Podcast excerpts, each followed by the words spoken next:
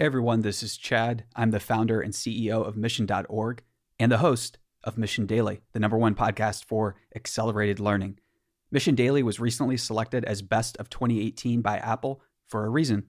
In every single episode, you're going to learn actionable strategies that you can apply to your life to become healthier, wealthier, and wiser.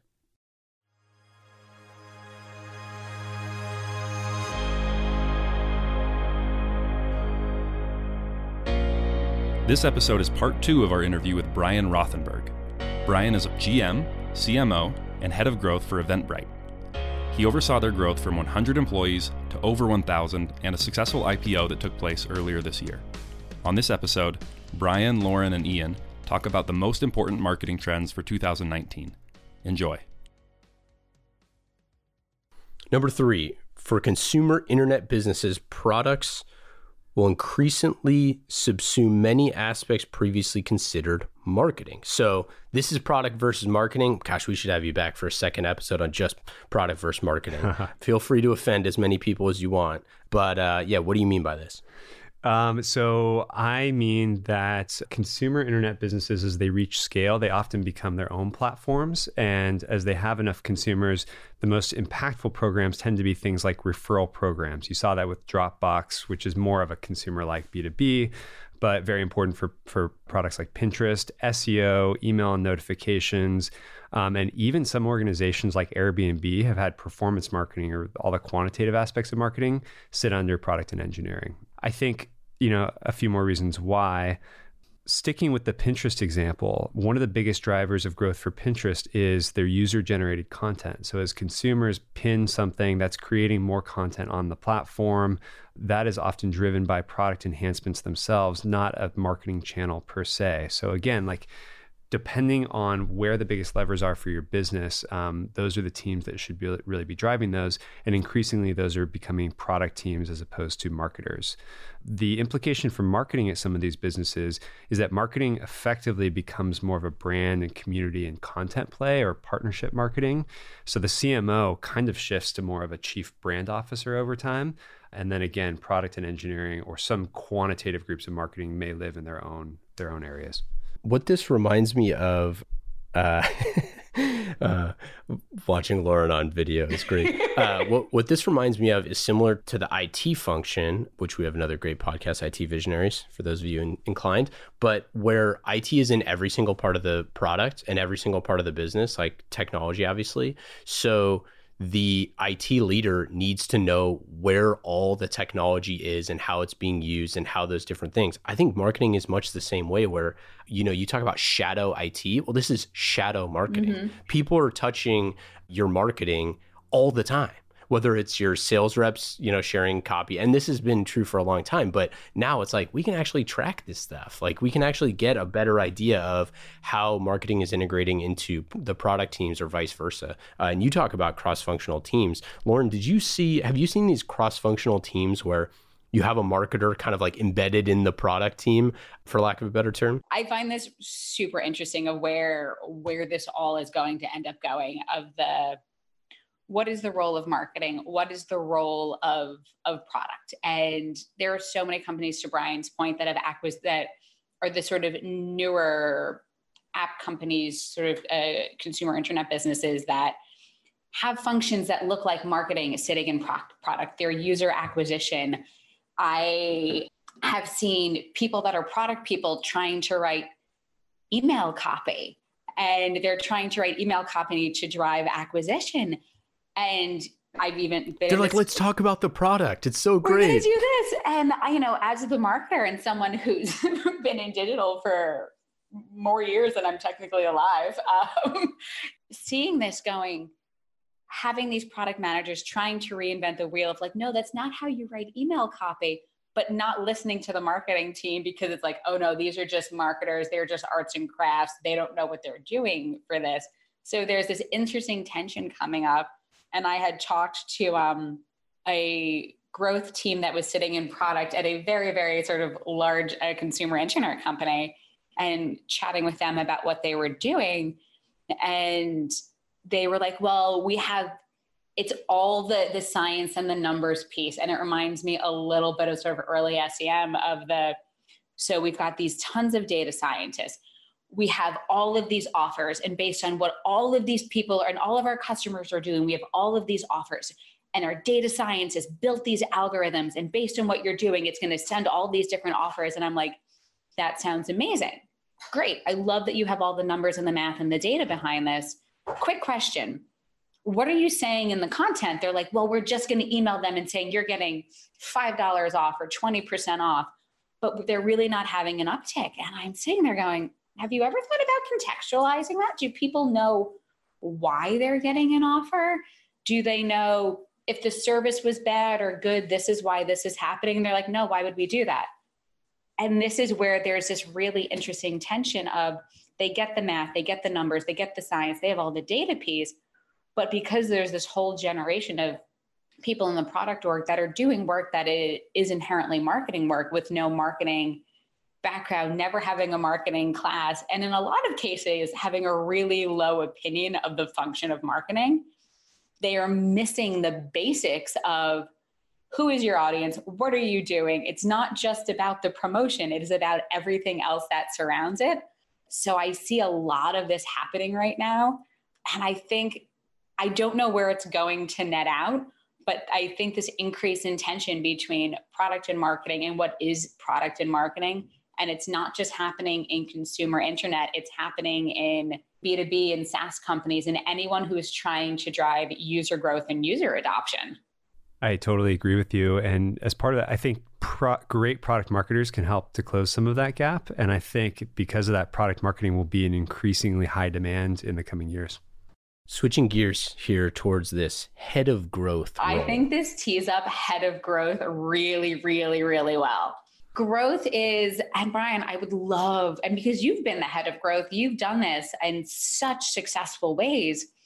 I mean, you have product people saying growth is product, you have marketing people saying growth is marketing. What is head of growth? And one of your trends was head of growth as a title will flatline or decline in 2019.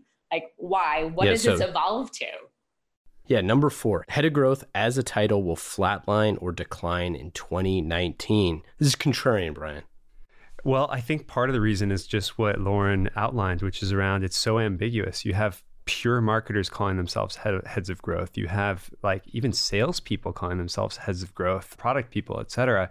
So it's not well defined. There was a lot of hype for a period of time around the term growth hacker, which my friend Sean Ellis coined, but I actually hate it. I think it implied you sprinkle some magic fairy dust totally. on this thing, you get a team yes. together working on it, and growth will just happen. And I think it's kind of like what we saw in SEO a number of years ago. There were some snake oil salespeople, mm-hmm. so to speak. They'd sort of sell this bill of goods that didn't actually play out, and it created a lot of ill will or negative sentiment in the industry. And so, for all of these reasons, I think the head of growth title will decline over time. I also think in many ways it was a transitional role. So I think for a period of time in the evolution of the internet, a lot of CMOs or chief product officers, heads of heads of product, lacked the kind of quantitative growth mindset around user accounting. So, how many new users are you onboarding? How many are converting through? How many are being engaged at what frequency, et cetera? But I think the heads of growth, like when I stepped into Eventbrite, we really lacked that. We didn't have an experimentation platform. Mm-hmm. Our analytics were lacking. Product and marketing weren't coupled tightly enough.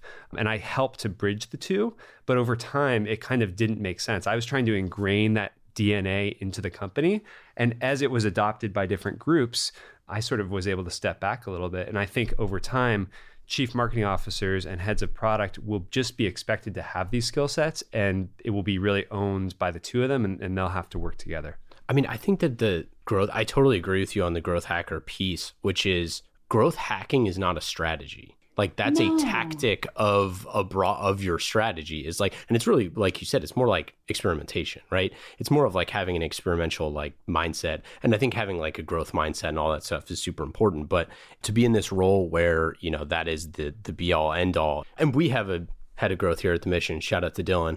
Your job's going nowhere, buddy. Uh, but uh, but but yeah i think that it's just it has to have a meaning. Like there has to be not that there needs to be standardization. You can have your growth ninjas and you can have all that sort of stuff. And like i think it's all fun and like cool. Like made up titles are fun. Like people are like i hate the word ninja and i hate the word guru and all stuff. It's like dude this is supposed to be fun at some point. So like lighten up. But i think that this stuff has to like words do matter. And like you have to have something that is definitive at a minimum for for your team so it makes sense as where roles and responsibilities lie. And ultimately like who does head of growth fall under then right? Is it the cmo is it the cpo or or is it your cto like where, where does that live? Mm-hmm. and i think even on the the growth side to to brian's point earlier it's is this you know a three to five year transitional time where we are teaching people to have this? And if i think about growth as how do i drive user acquisition and user adoption that should be inherent in what we all do. We not just need to market and sell products, we need to get people to use the products and continue to expand usage and driving value.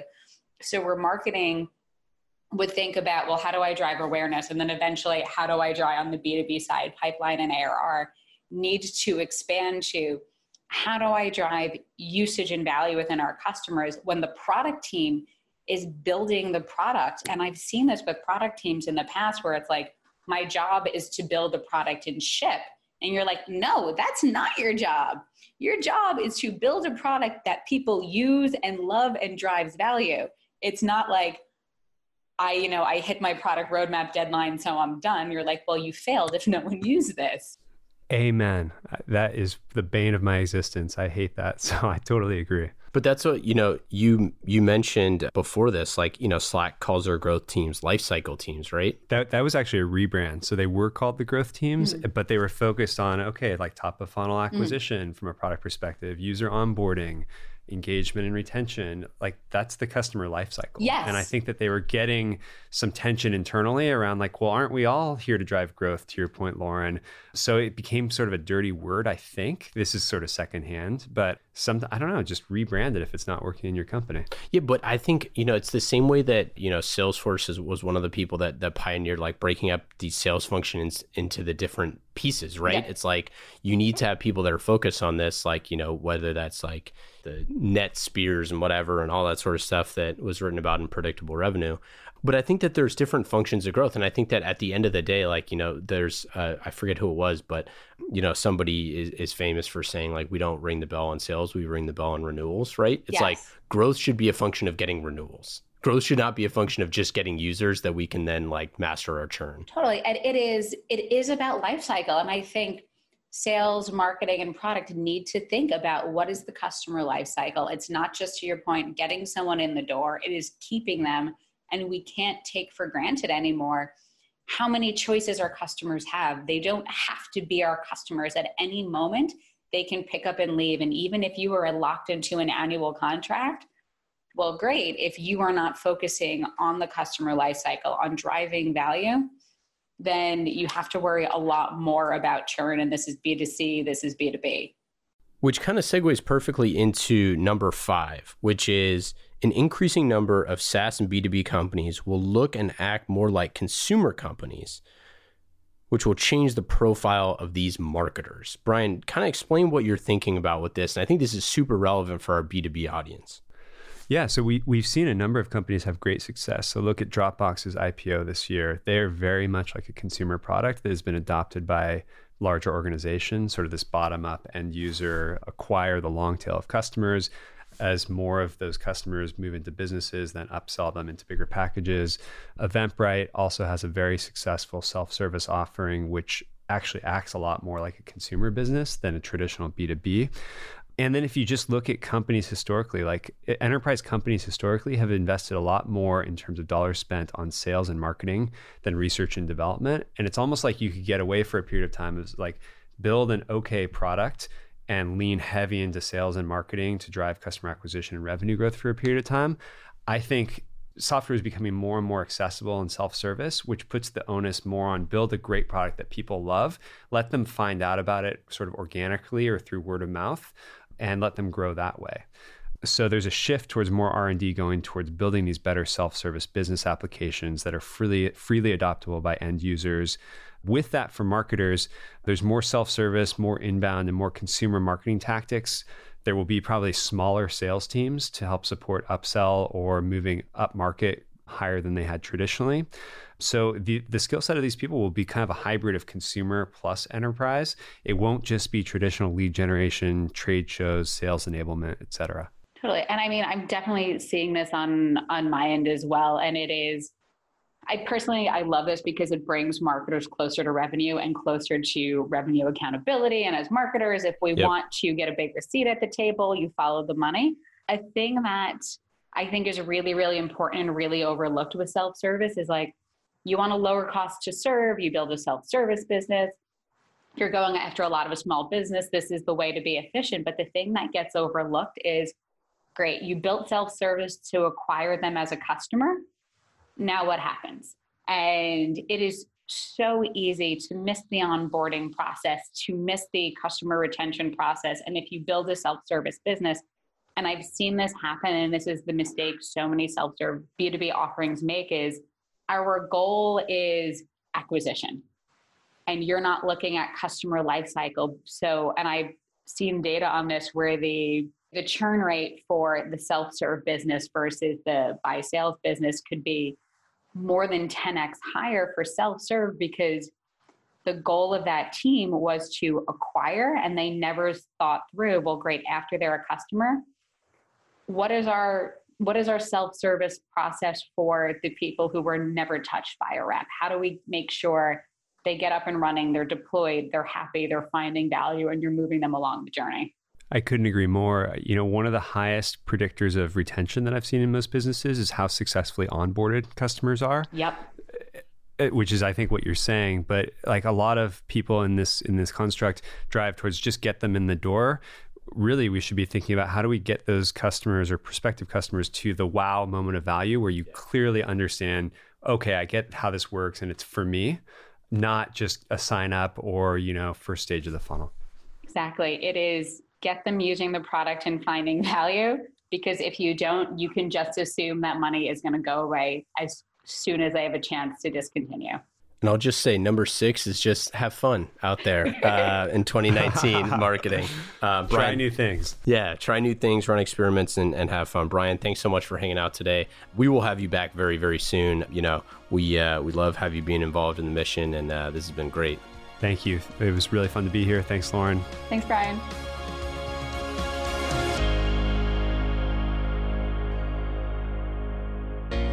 Mission Daily and all of our podcasts are created with love by our team at mission.org.